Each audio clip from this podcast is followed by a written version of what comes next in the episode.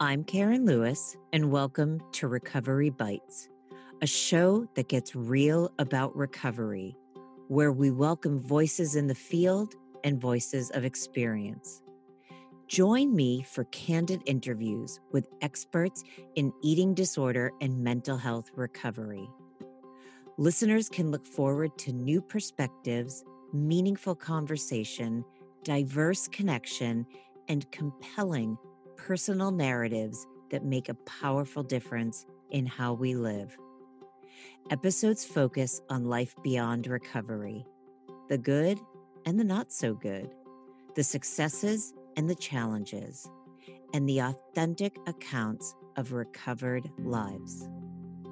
Not their whole story, just bites.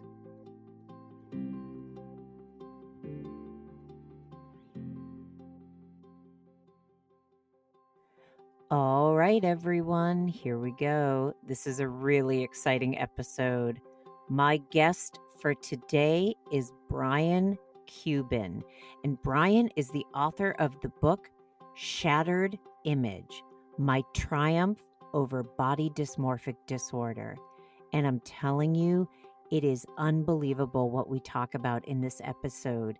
The bottom line is is that eating disorders body image, body distress, low self esteem, whatever it is, nobody is immune to it. And we do not talk enough about the impact that all of this has on men. And so I just think there's so much good information in this episode.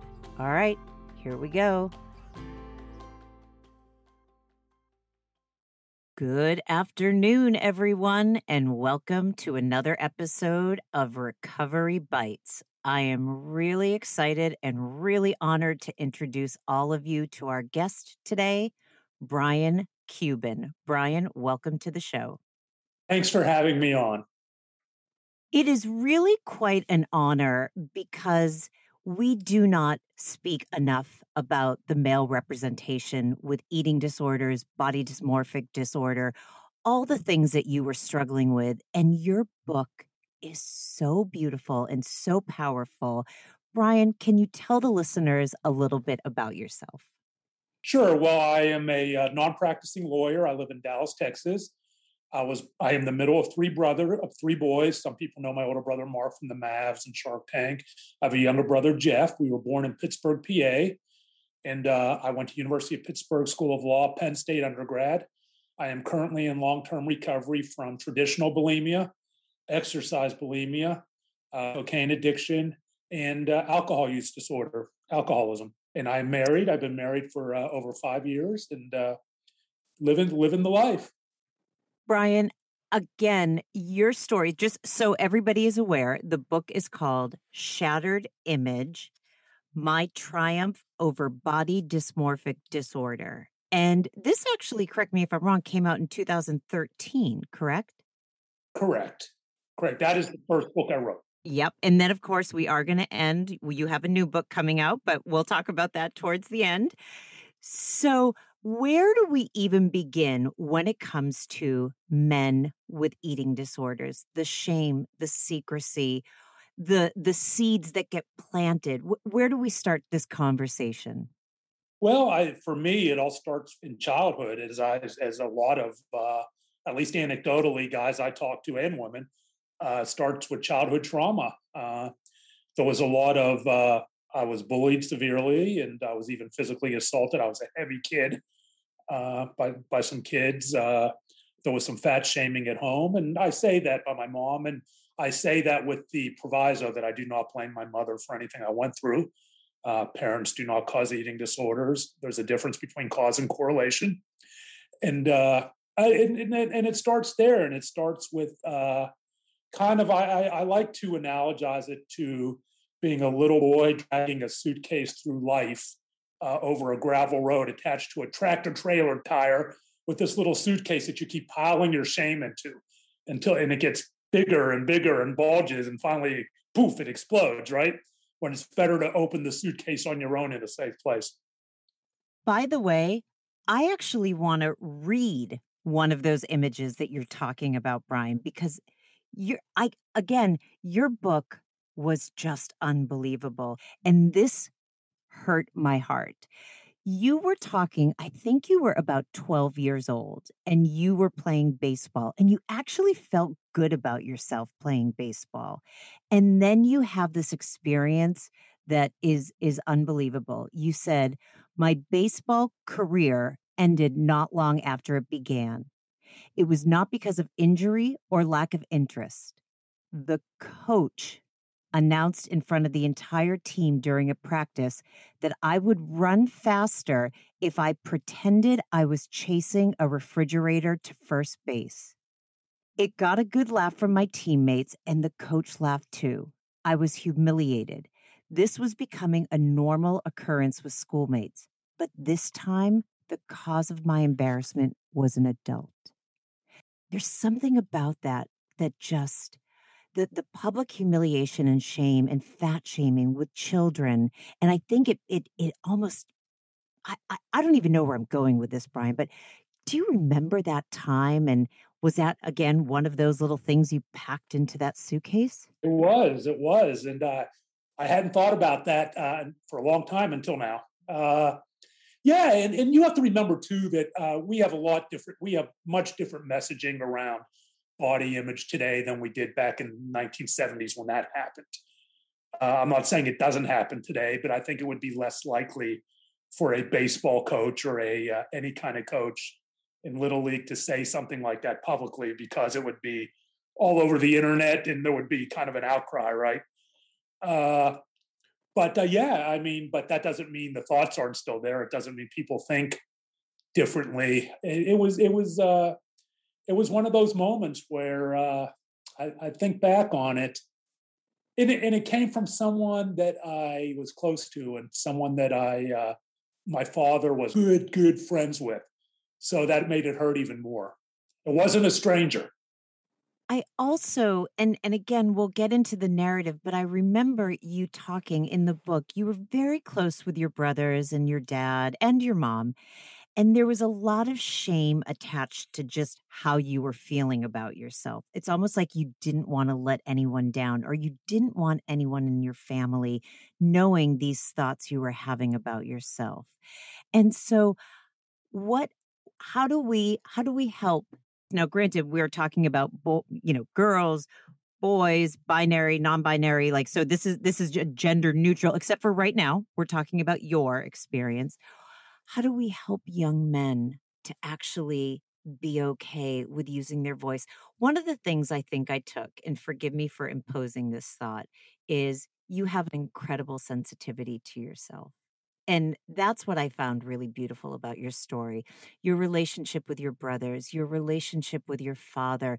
You know, all these things, you have this beautiful sensitivity, but you were, it sounded like you were embarrassed of it. How do we help young men work through that? Well, for, first, at that point in time, I was not that close with my mother. Uh, there was a, uh, you know, there was a, that, though that was the point in time when there was a lot of fat shaming at home. And it's important to note that my mother was repeating cycles. She was fat shamed and had a difficult relationship with her mom. But uh, I think we need to find uh, it's very important to have safe spaces where we can talk about, where males can talk about such things without fear of judgment, without fear of bullying. And I think that's why it's important for people who are ready to do so to speak out, right? So we can let uh, males know that uh, it is okay that you are not alone. And an interest, an interesting uh, follow to that is when I finally started talking to my therapist, my psychiatrist about my eating disorder, uh, and, and I was in my 40s. And even in my 40s, when we had the internet, and I, I had this overwhelming feeling that I was the only person in the world, the only guy who was struggling with these eating disorders. And it was very, and therefore it was just so shameful to even tell my therapist, who I didn't tell for a couple years. I, I, you know, I, I would, I just didn't talk about the, I would talk about the drugs and the alcohol, but not the eating disorder.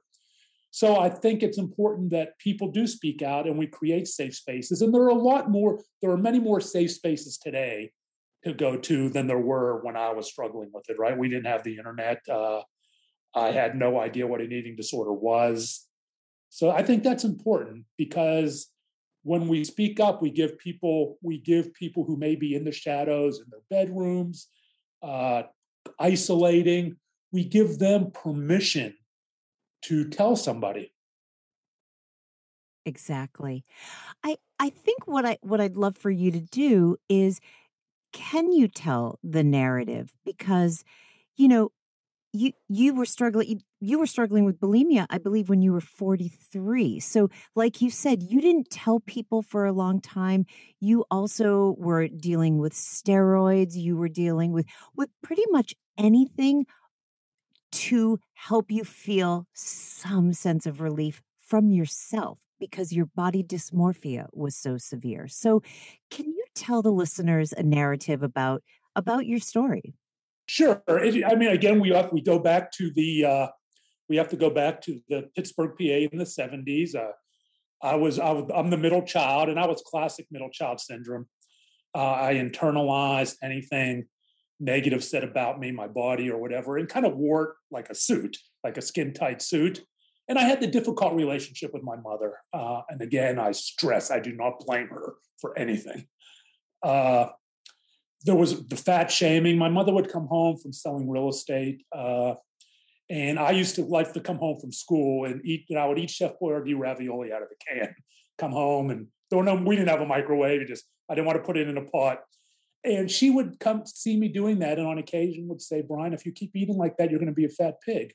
Now she was called these names by her mother, who I'm sure was called, you know, was, was fat shamed by, by my great grandmother. Uh, I came from a uh, Eastern European Jewish family. We had kind of a dysfunctional relationship around food.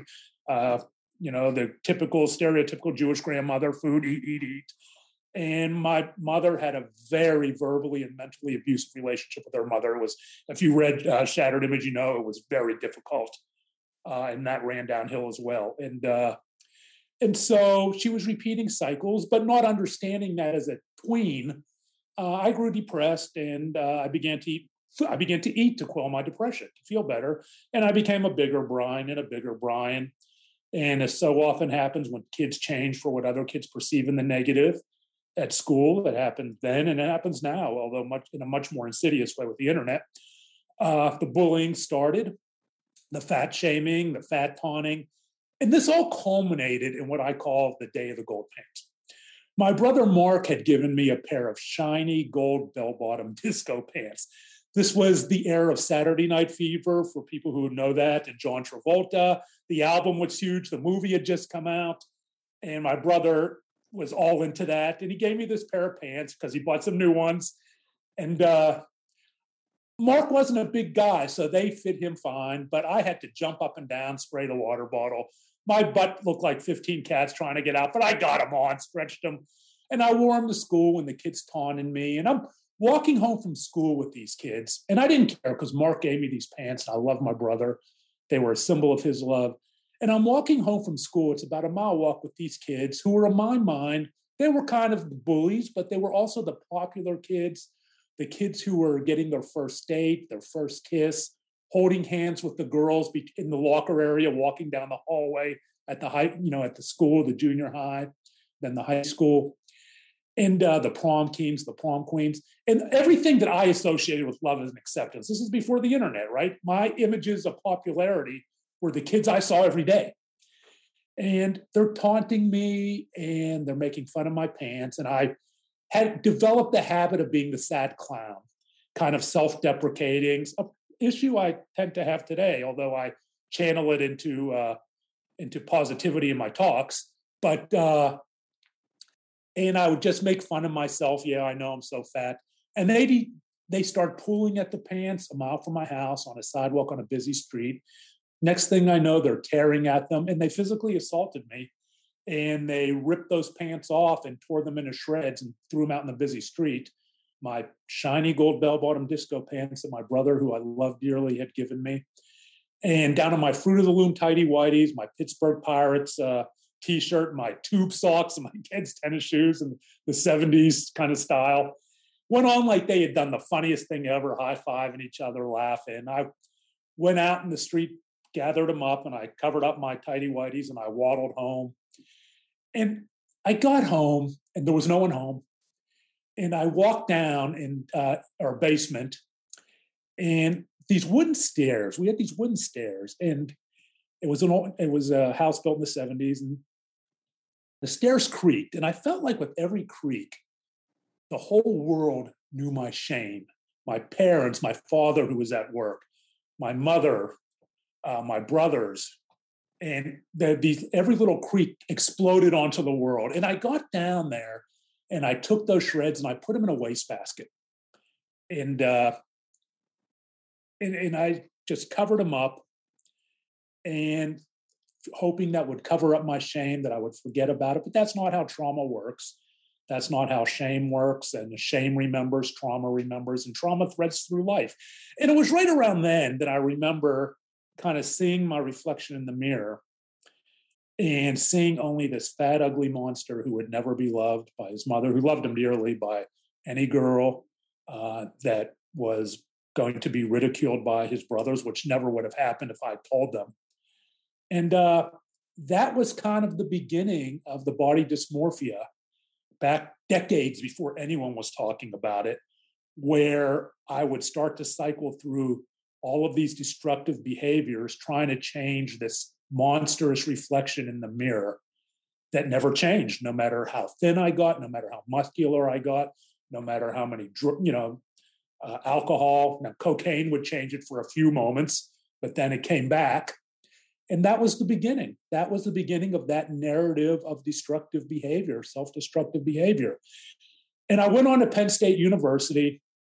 My dad took me to Penn State, and it was going to be a whole new Brian. I was going to meet girls. So I was so happy to get away from the bullies. But ironically, you grew up in the, the area I grew up in Mount Lebanon, a, a suburb of Pittsburgh. A lot of them went right on with me to Penn State. So I saw some of these same kids.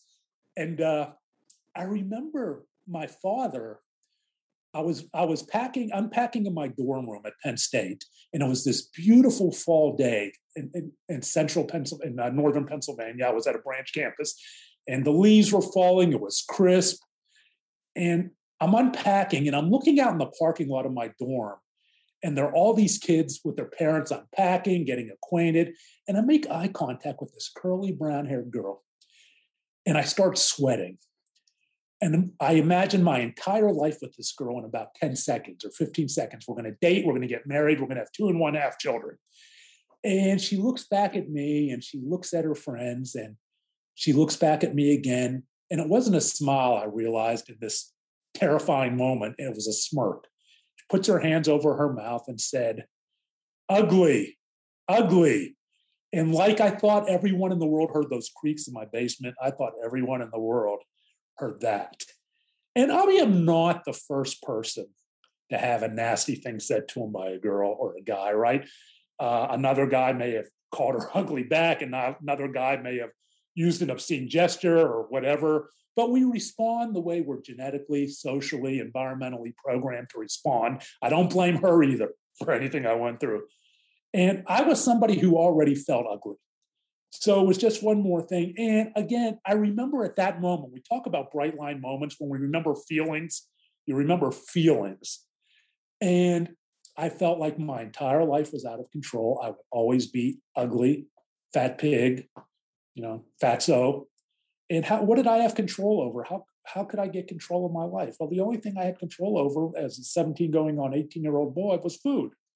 That's the only thing I could come up with at that time in my life and it, but I associated eating more with the bullying and my mother and the bullies and all of that. So I decided that my path to that curly brown hair girl's acceptance was in my mother's love, respect from the bullies, acceptance from the bullies was to become thin.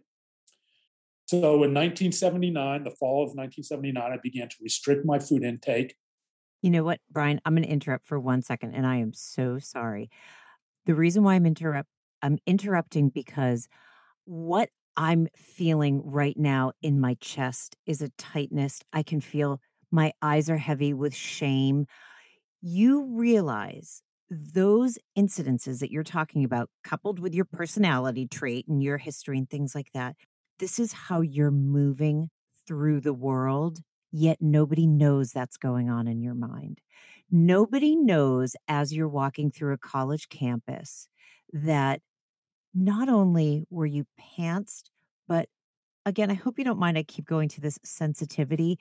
The fact that you were like, those are pants that my brother gave me. And I love my brother, and you just ripped those pants. And now I have to walk home in my underwear the creaking of the stairs, the smiling at the girl, the imagining the two and a half children. That was great.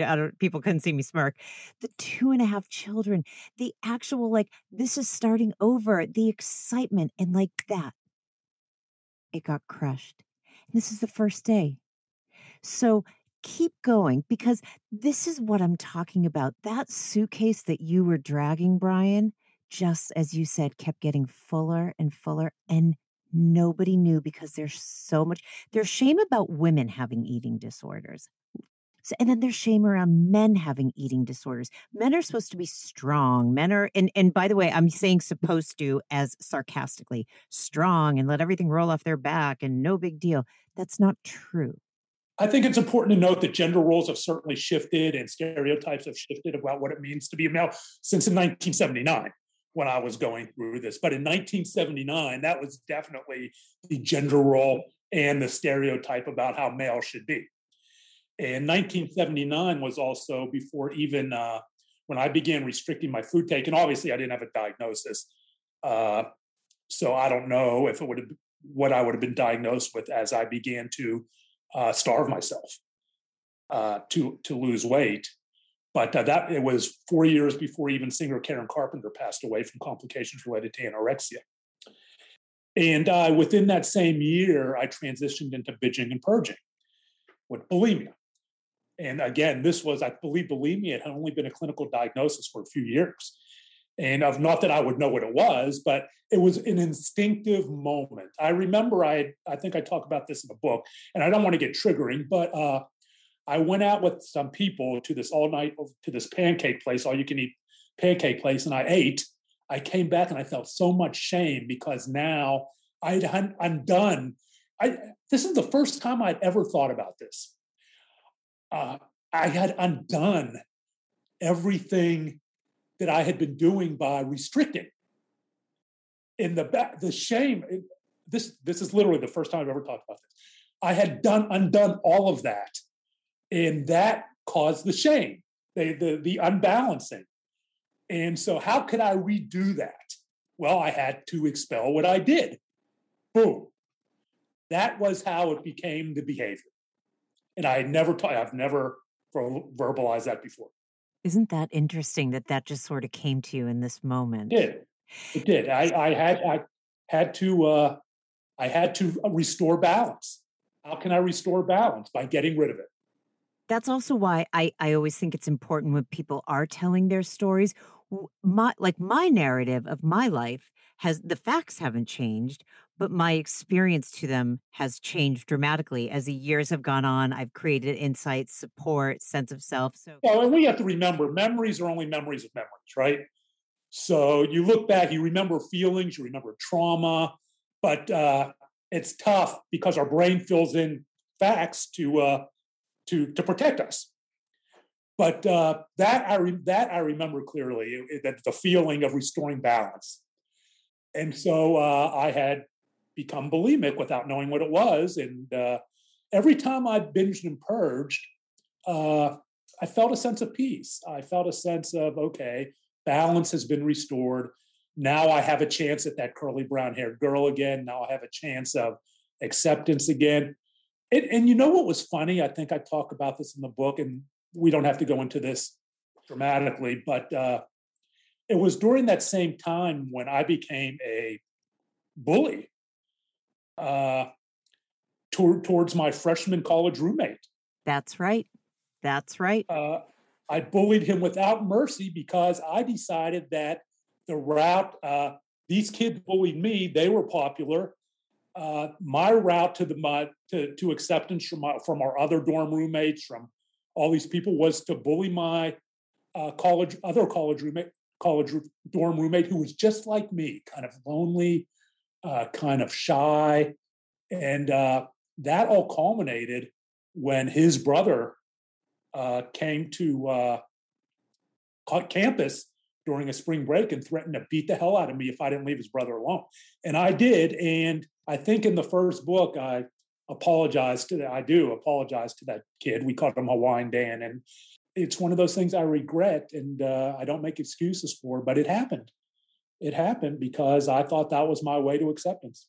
Moving on, the binging and purging, every time I did, gave me this feeling of acceptance and peace. But once that all ended, the shame swept into my gut, the shame of engaging in an act that I didn't understand, didn't have a name for.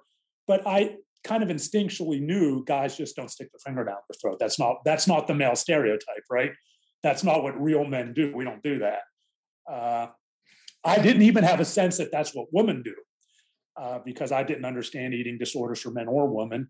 And I also I was engaging in obsessive compulsive behavior of uh, not just the binging and purging, but I was weighing myself obsessively at the campus infirmary.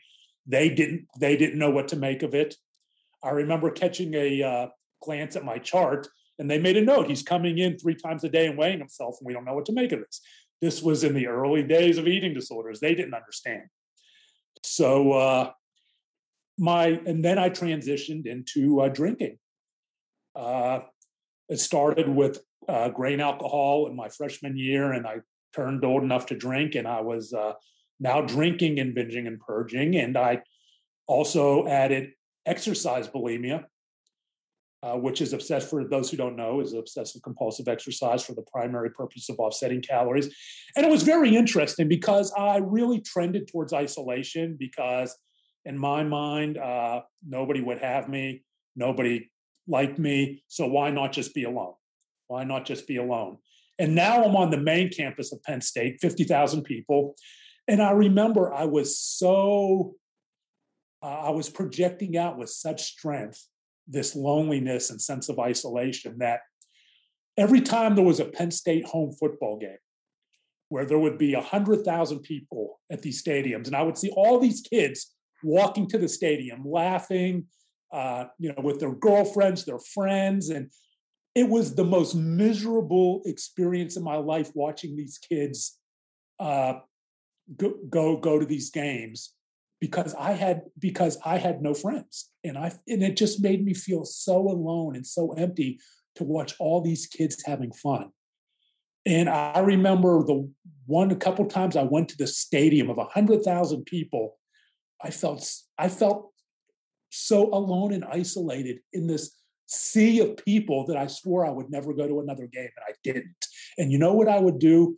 I went out on these long runs that literally would last until from the time the game started, and I make sure I didn't come home till the game was over.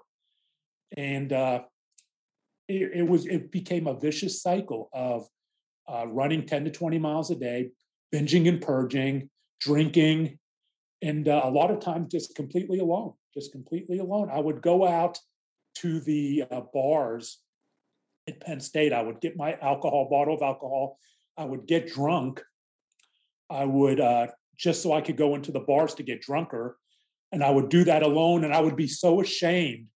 I would leave the bar, go and buy whatever I bought, whether it was the pizza store or the M and M's or whatever, and I would uh, binge and purge, and I would purge, and uh, in an alley or in the uh, dorm bathroom, or when I moved in uh, my apartment bathroom, and it was just this vicious cycle of survival and loneliness that uh, it was it was such a brutal miserable time of of this cycle at penn state. It's literally all, most of what i remember i have very few memories of happy times that that's funny i was going to say something but i'm going to i'm going to change my thought for a minute you know I I watched you do a talk at a college, and I forgive me, I can't remember when it was, um, or what school it was at, and I was amazed because I felt like you had said some of the same things I say all the time when I go to go to colleges and universities to talk, and that is,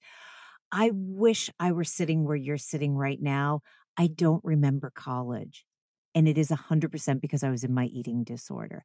I don't have college friends. I don't have college memories. And I don't know if this was some of the reasons you were going on these runs during the football games. I also abused exercise. And one of the functions is so it made me feel like I had somewhere to go and something to do while the whole world was at a football game. I was like, oh, but I have to go to the gym. Like it almost was my excuse because I couldn't make friends in, when I was in my eating disorder. No, you're right. And I mean, you, I, I've literally have, I mean, I have very few memories from college of friendships. I, I don't have any memories of friendships. Uh, all I remember is running. Uh, I remember binging and purging. I remember drinking uh, alone, and it's weird how that works, right? And you know, it was interesting. The the exercise bulimia I turned into okay. Uh, I'll turn this into something where I can tell myself I'm I'm actually doing something positive. I became a marathon runner, uh, and that that happened in you know during law school, and I began running competitively uh, in my own mind competitively. Not that I was winning any trophies, but I started racing because it was a thing I could do alone uh, and tell myself I am actually accomplishing something. I also want to point out, and forgive me if I'm imposing my own thoughts, but Brian, the extremes you went to to quote unquote find yourself between the eating disorder behaviors, marathon running, law school. It's like you just kept chasing and chasing an identity or something. I was chasing self love. Yeah. Yeah. I was chasing self love and uh, trying to replace self hatred with self love. And uh, that's difficult to do through uh, eating disorders and uh, an addiction, drug addiction, and alcohol addiction, because uh, it's never it's never permanent, right? Yeah, that's whatever it. you achieve. Yeah, and you went to great lengths. Anabolic steroids as well. Yeah, I was just going to say, can you bring a little bit of that in because there's another part in the book that breaks my heart, and I, will I'll talk about it in a moment. But go, can you talk a little bit about the steroid abuse? Yeah, I was I I had gotten into weight. I had gotten into weightlifting. I had moved to Dallas in uh, 1986 after law school. I'd got which I barely graduated from because it's tough when you're dealing with eating disorders and alcohol and all that. But I was able to make it. I was in a gym, and this guy uh, who uh, was the local steroid dealer, and he was huge and he was popular, and, you know he always had girls around him. The guy was a uh, uh, professional wrestler, and uh, he uh, turned me on to anabolic steroids, and boom! I mean, next thing I was uh, just I was getting them on the black market, and I'd gotten huge and off and on. And back then, actually, if you had a prescription, when he first turned me on to them, uh, this is before they became a Schedule One controlled substance or Schedule Two, so you could go to a doctor and get a prescription. And uh, and I was, and then in the in 2000, I believe it was, it was I want to say it was 2000 uh, or 2001. I had uh, almost lost my leg from the use of anabolic steroids. I uh, had been out drinking and I used a uh, needle that I had already used and ended used and we call them a dirty needle and injected uh, bacteria from my leg back into my leg, and I ended up with a massive staph infection that uh, almost caused me to lose my leg, and which.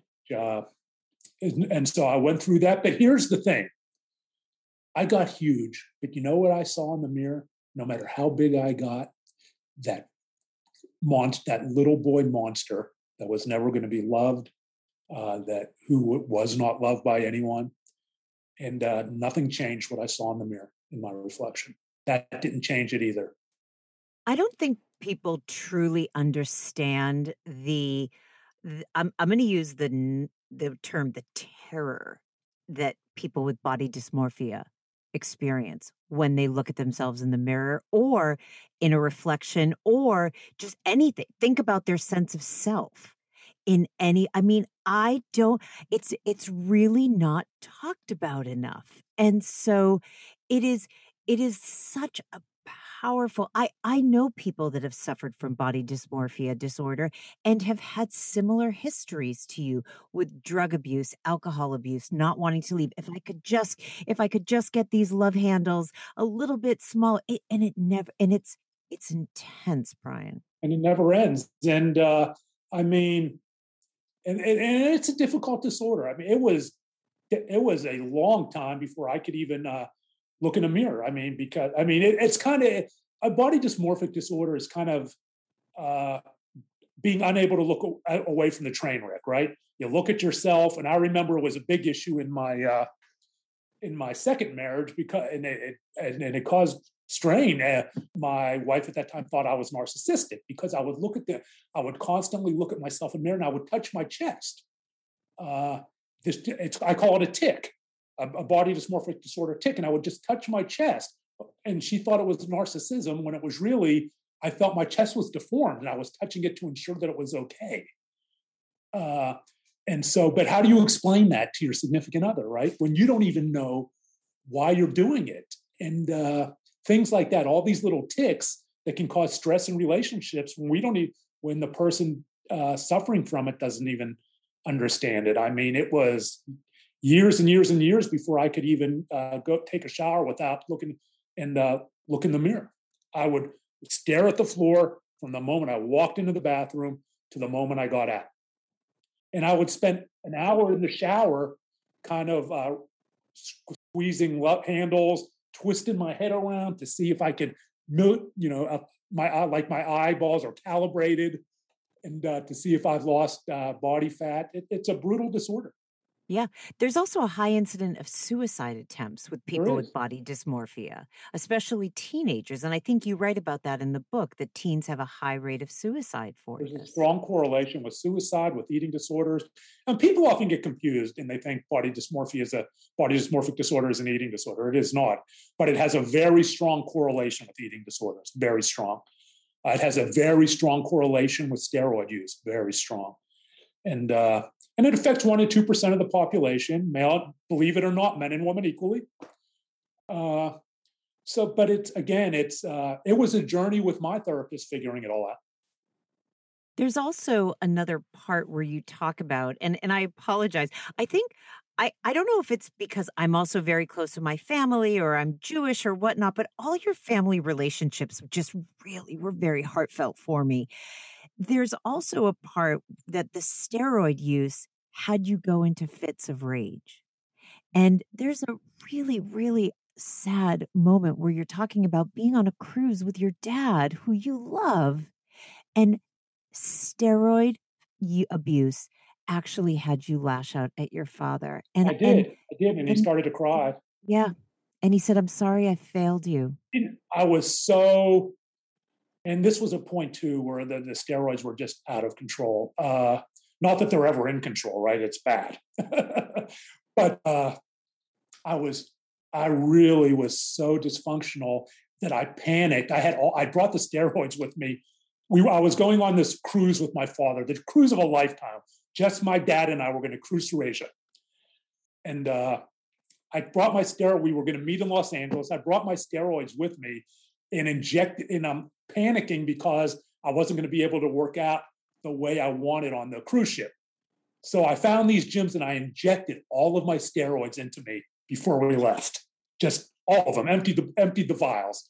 And I did. I lashed out at my father because it was all elderly people. Now my age, right? The age I am, getting on there. Not quite that age, but it was. And uh, he started to cry, and uh, it was. Uh, I had bullied my dad, and, uh, and uh, I'll tell you, I'm going to start to cry. I uh, apologized when I go to his uh, gravesite. I do uh, often apologize for that. Yeah. There, there are things that I, I reflect back on with my own experience that I put my parents and my brothers through, and it it does it still brings tears to my eyes. It is it is amazing how when somebody is is scared, like I my eating disorder was like a survival kit like I say on my website, I was never afraid of dying from an eating disorder. I was afraid to live in the world without one. And so you bet I was going to do anything I could to protect that, even if it hurt my parents. Sure. I had no concept of dying from an eating disorder while I was going through it uh, or mortality rates. I was uh, it was just what I did. I mean, it, it was just what I did. It, it, was part of my life. Part of it was part of my identity. It's uh, you just do it, right? Uh, and uh, and again, this was a different time when uh, now there might be more people. There, there's more education. There, there's more uh, support out there. But uh, shame is shame, whether it's 1970 or, or 2020. So what, what what has changed now is it's more likely that somebody might speak up if they notice something. But uh, yeah, I had no concept of mortality. Yeah. Can you bring us through? Because I'm also imagining there's a lot of people out there that are saying, and how did you move through it? Because you are talking years of addiction, eating disorder. How did you move through all of this, Brian? Well, it, it had to start, obviously, uh, it had to start with uh, getting sober. Uh, it's hard to recover from an eating disorder while I'm also doing blow and uh, drinking, right? So that all started in 12 step. Uh, and for people who don't know, the most well known 12 step is AA, but there are others. Uh, so that started there. And then the dealing with the little boy, right, was a lot of therapy that I'm still in today. Uh, there was CBT, there was uh, acceptance and commitment. And so there was a lot of different types of therapy to deal with my body image issues, to deal with the trauma, a lot of talk therapy, which I'm in today, uh, still in today, uh, and talking to the little Brian. And uh, because uh, I'm a firm believer that healing the trauma is a prerequisite to healing the uh, uh, healing the adult Brian, healing the little boy or the little girl, prerequisite to healing the adult. Now, I'm not a therapist. That's just for me. That that, that that's just for me. But I, am a big believer in adverse childhood experiences, ACE, being a, a, huge role in, in many different uh, uh, adult behaviors that might be dysfunctional. So I'm, I'm still in therapy today, and uh, so I, I, have 14 and a half years, over 14 and a half years in long-term recovery. And but uh, people, you know, people ask me what my greatest struggle is today. It's not the drugs, it's not the alcohol, it's my relationship with food and exercise. Say more about that. That is my greatest recovery struggle. I can take the drugs out, I can take the alcohol out, but what do I have to do, right? I have to eat. Yeah. Do you feel comfortable saying how it's impacting you now, or is it something that you're sure? One thing acceptance and commitment therapy has taught me is that my mind, uh, even as it now in my going on 61, my mind works in a certain way. And I would be lying, you know, recovery means different things to different people. I've learned that it doesn't necessarily mean no thoughts, right? It doesn't, it's how I deal with those thoughts. So I can go and look at a bagel and my mind will just boom, okay, that's this many calories. Okay, if I exercise, and that still happens today. So, what am I going to do with that thought? I accept that that thought happens. What am I going to do with that now? Well, am I going to go out and uh, do uh, do the, this kind of dysfunctional level of exercise? No, no. So, I have a tool chest today in how I deal with those thoughts, but those thoughts still come. They they still come. Recovery doesn't mean just prancing through, you know, prancing through life with no thoughts about, you know, dysfunctional thoughts. That's not how humans work. It's so interesting how we started the podcast talking about this this this suitcase that you're dragging over gravel with you know the the the the truck tire and all this stuff with these negative experiences. And now here we are coming towards the end and the other image is the toolbox. Like it, those are those are two powerful images when you think about one is so hard to walk through the world with and the other is the toolbox where you keep going to it and and get it supporting yourself. I agree with you. Body image is such a amorphous kind of you know out there term. And i think it's important to note that eating disorder recovery body dysmorphic disorder recovery doesn't mean that i don't look in the mirror now and then and say that sucks right? That's normative discontent of, of society of civilized society or uh, industrialized society at least uh, where i think there isn't anyone who doesn't look in the mirror now and then and, and say man okay bad hair day, you know, the, okay, yeah, my pants are a little tighter or whatever. But that's that's we all, that's how the body responds. That's how the mind works. But it's what I do with those thoughts that matters, right? Do I now do that and say, okay, I need to binge and purge? No. Do I now do that and say I need to go out and run 20 miles? No. Uh, do I uh, have thoughts? Okay, maybe I need to eat a little differently. Sure, sure. That's uh, that's how just how my life works. But it's what we do with the thoughts, right? Over half the thoughts we have in any given day are negative, anyways. and uh, I am not my thoughts. And uh, we, we tell ourselves that, and I am enough. We tell ourselves that. The mind may not always agree, but uh, I make sure that that toolbox is always accessible so I don't trip over into uh, into these dysfunctional behaviors. And I think even now, as we go through a lot of intense isolation, and we're coming out of it, but uh, because of what we've gone through as a country and as a world uh, with the pandemic, it, it, can be even easier where the line of normative discontent, that the uh, baseline of normative discontent may have dropped for a lot of people, right? Where it becomes a little easier to trip over into these behaviors. So I think it's even more important now that we give people, let people know that it's okay to have these thoughts. Let's find a safe place for those thoughts and let's talk about them, right? You don't have to live within shame and silence and isolation. I also want to point out one of the things that you did was surrender. And you surrendered to the love of your family and people that love you and almost said, okay, I'm going to take all this armor off. Very few of you are going to be able to see it, but I I can't do it anymore. And that's that's a pretty it, you I think you said it was becoming honest. Sure, and uh, and honesty can uh, mean different things too as we as we go through recovery. Uh, I mean, uh, my my family knew nothing about my struggles with bulimia until I wrote my book, and so uh, uh, rigorous honesty, as we say in 12 step recovery. You know, it, it's a, that's can be a journey as well in terms of uh, self image and body image and who we are. Uh, it was, I had been in therapy for a while before I told my therapist about it, right? Shame knows no hourly rate. And uh, how we deal with shame it can be a journey as well.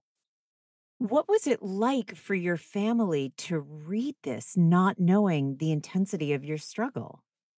I can tell you what I've been told uh, because I don't like to project thoughts into my family, right? Because we all live our own journey. I know they'd wish they had known, but you can't turn back the clock. And, uh, you know, they're very happy and supportive that I'm out of that and into recovery. Yeah. It also sounds like you're really you're doing a lot of advocacy work. It sounds like you're doing a lot of talks and you're, you know, I think you're you're you're on on organization boards and things like that. So does that help you? I I know one of the things that has kept me recovered is working in the field. Sure. I mean, before uh before I was uh my first advocacy was all eating disorder advocacy I've worked with NEDA. I've been on some NEDA panels. I don't do that much with them anymore, but uh, done walks and uh, just all kind. I've spoken at colleges. Uh, I think as you get older, especially for me, and uh, because I don't, all I have is my experience. Uh, people, new advocacy, new advocates, and I think this is great come up who are younger and resonate more with the college crowds and things like that. So I don't do as much of that unless I'm asked, and uh, but I'm always willing to. I always I share my story. I uh, I started out speaking at colleges all over the country and uh, and things like that. So uh, and and and just speaking up. And I still get emails from people who are men males who are struggling with body dysmorphic disorder or eating disorders, and I work with them to try to find uh, resources because uh, that's tough too. Uh, I mean, it's a privilege to have health insurance that has good eating disorder coverage. Health insurance in itself is a privilege, right? Yep.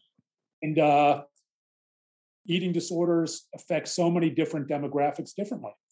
Uh, you know, we talk about addiction doesn't discriminate, and you can say eating disorders don't discriminate, uh, in based on, but they do impact different demographics differently. Absolutely, absolutely. So uh, I think it's important that we are well represented in all the different demographics, and males is one of them.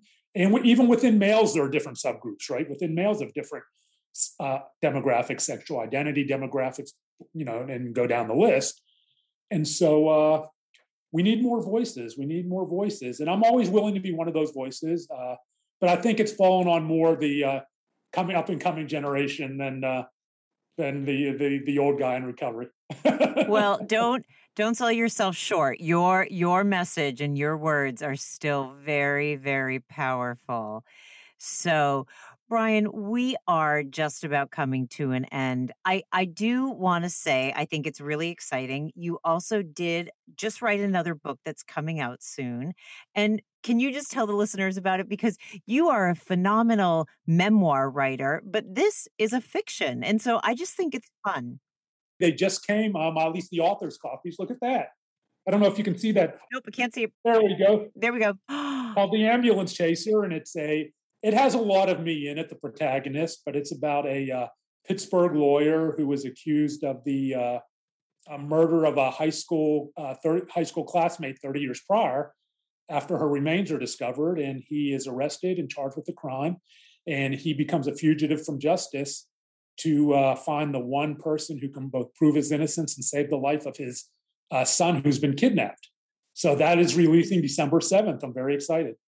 Well, I am very excited because I like I said your your writing is is wonderful. And so I've I loved reading your your book about your experience and I'm excited to read a fiction book that you write. Me too. Me too. I am excited. It's it's it's uh I don't know how memoir writing translates, so we'll see.